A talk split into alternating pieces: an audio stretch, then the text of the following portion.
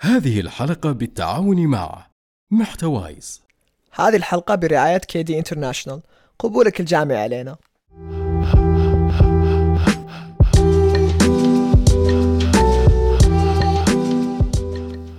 قبل لا تبدأ رحلة ابتعاثي كنت دايما أفكر بالأصدقاء اللي ممكن أكسبهم خلال هذه الفترة كيف شخصياتهم يا ترى؟ وهل راح أتفق معاهم ولا لا؟ وهل راح أقدر أثق فيهم؟ وإلى أي مدى ممكن تكون اختياراتي للأصدقاء الغربة صحيحة وفي محلها؟ ليش كان شاغلني موضوع وحسيته مهم جدا؟ لأني بالفعل اكتشفت أن أصدقاء الغربة هم عامل أساسي مهم في هذه الرحلة الطويلة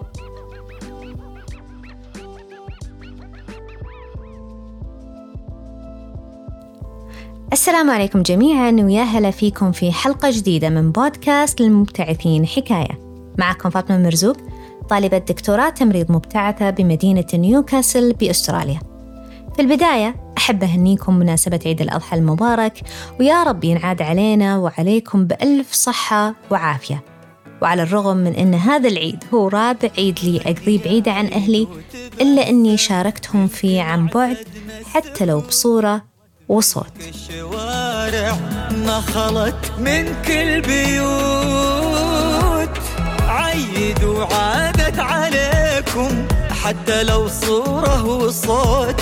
عيد وعادت عليكم حتى لو صورة وصوت.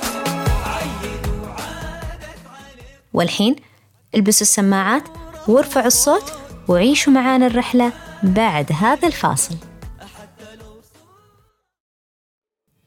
مصور ودايم ما تفوتك لقطة؟ طالب أو موظف ولابتوبك دايم مليان ملفات؟ الآن مع يوشير لا تشيل هم المساحة. عيش اللحظة وخلص أمورك واترك لنا حفظ بياناتك. سجل الآن في أول خدمة تخزين سحابي عربية واحصل على 20 جيجا بايت مجانية عند التسجيل. الرابط جاهز في صندوق الوصف. يوشير كلاود ودامت بياناتكم في أمان.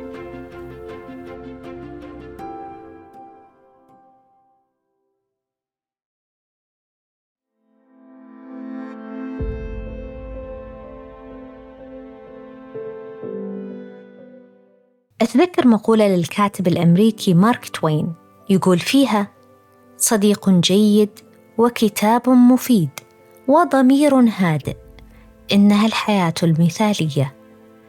بالتأكيد كلنا نبحث عن هذه الحياة المثالية وخصوصا في فترة الابتعاث الفترة الصعبة والجميلة بنفس الوقت واللي نقضيها بعيدين عن أهلنا ومحيطنا اللي عشنا فيه لسنين طويلة.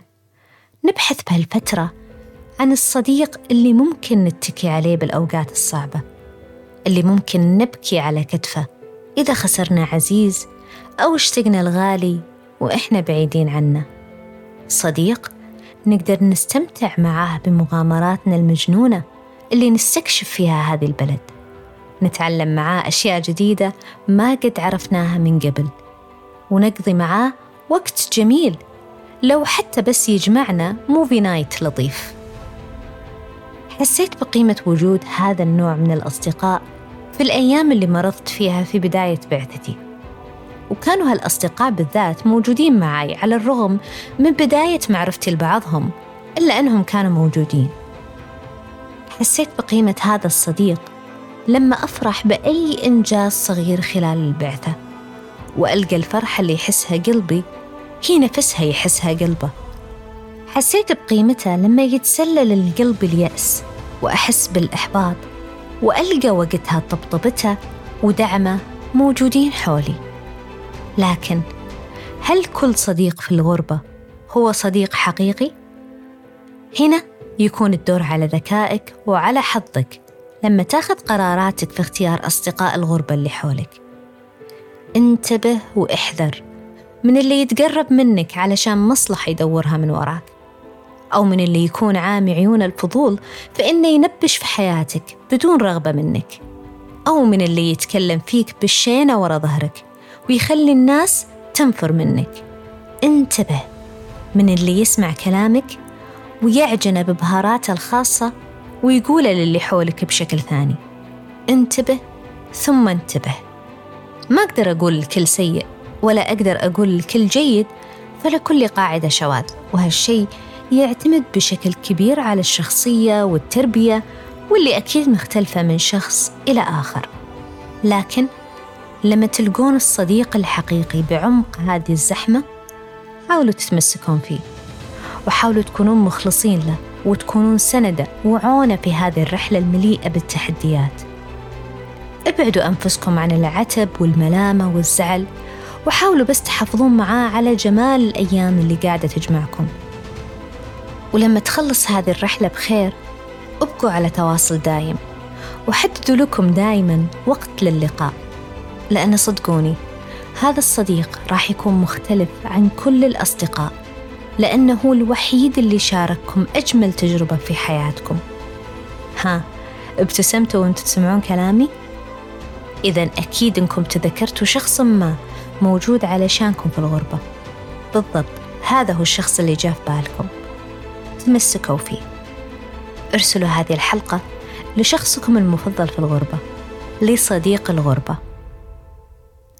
خلونا نختم حلقتنا بهذا الإعلان ونشوفكم إن شاء الله في حلقة قادمة من بودكاست للمبتعثين. حكاية. السلام عليكم. في جنود الحدود أمان لأرضك وفي البنوك أمان لفلوسك وفي يوشير أمان لبياناتك. انضم الآن لأول خدمة سحابية عربية وخزن بياناتك بكل أمان. واحصل على 20 جيجا بايت مجانية عند التسجيل.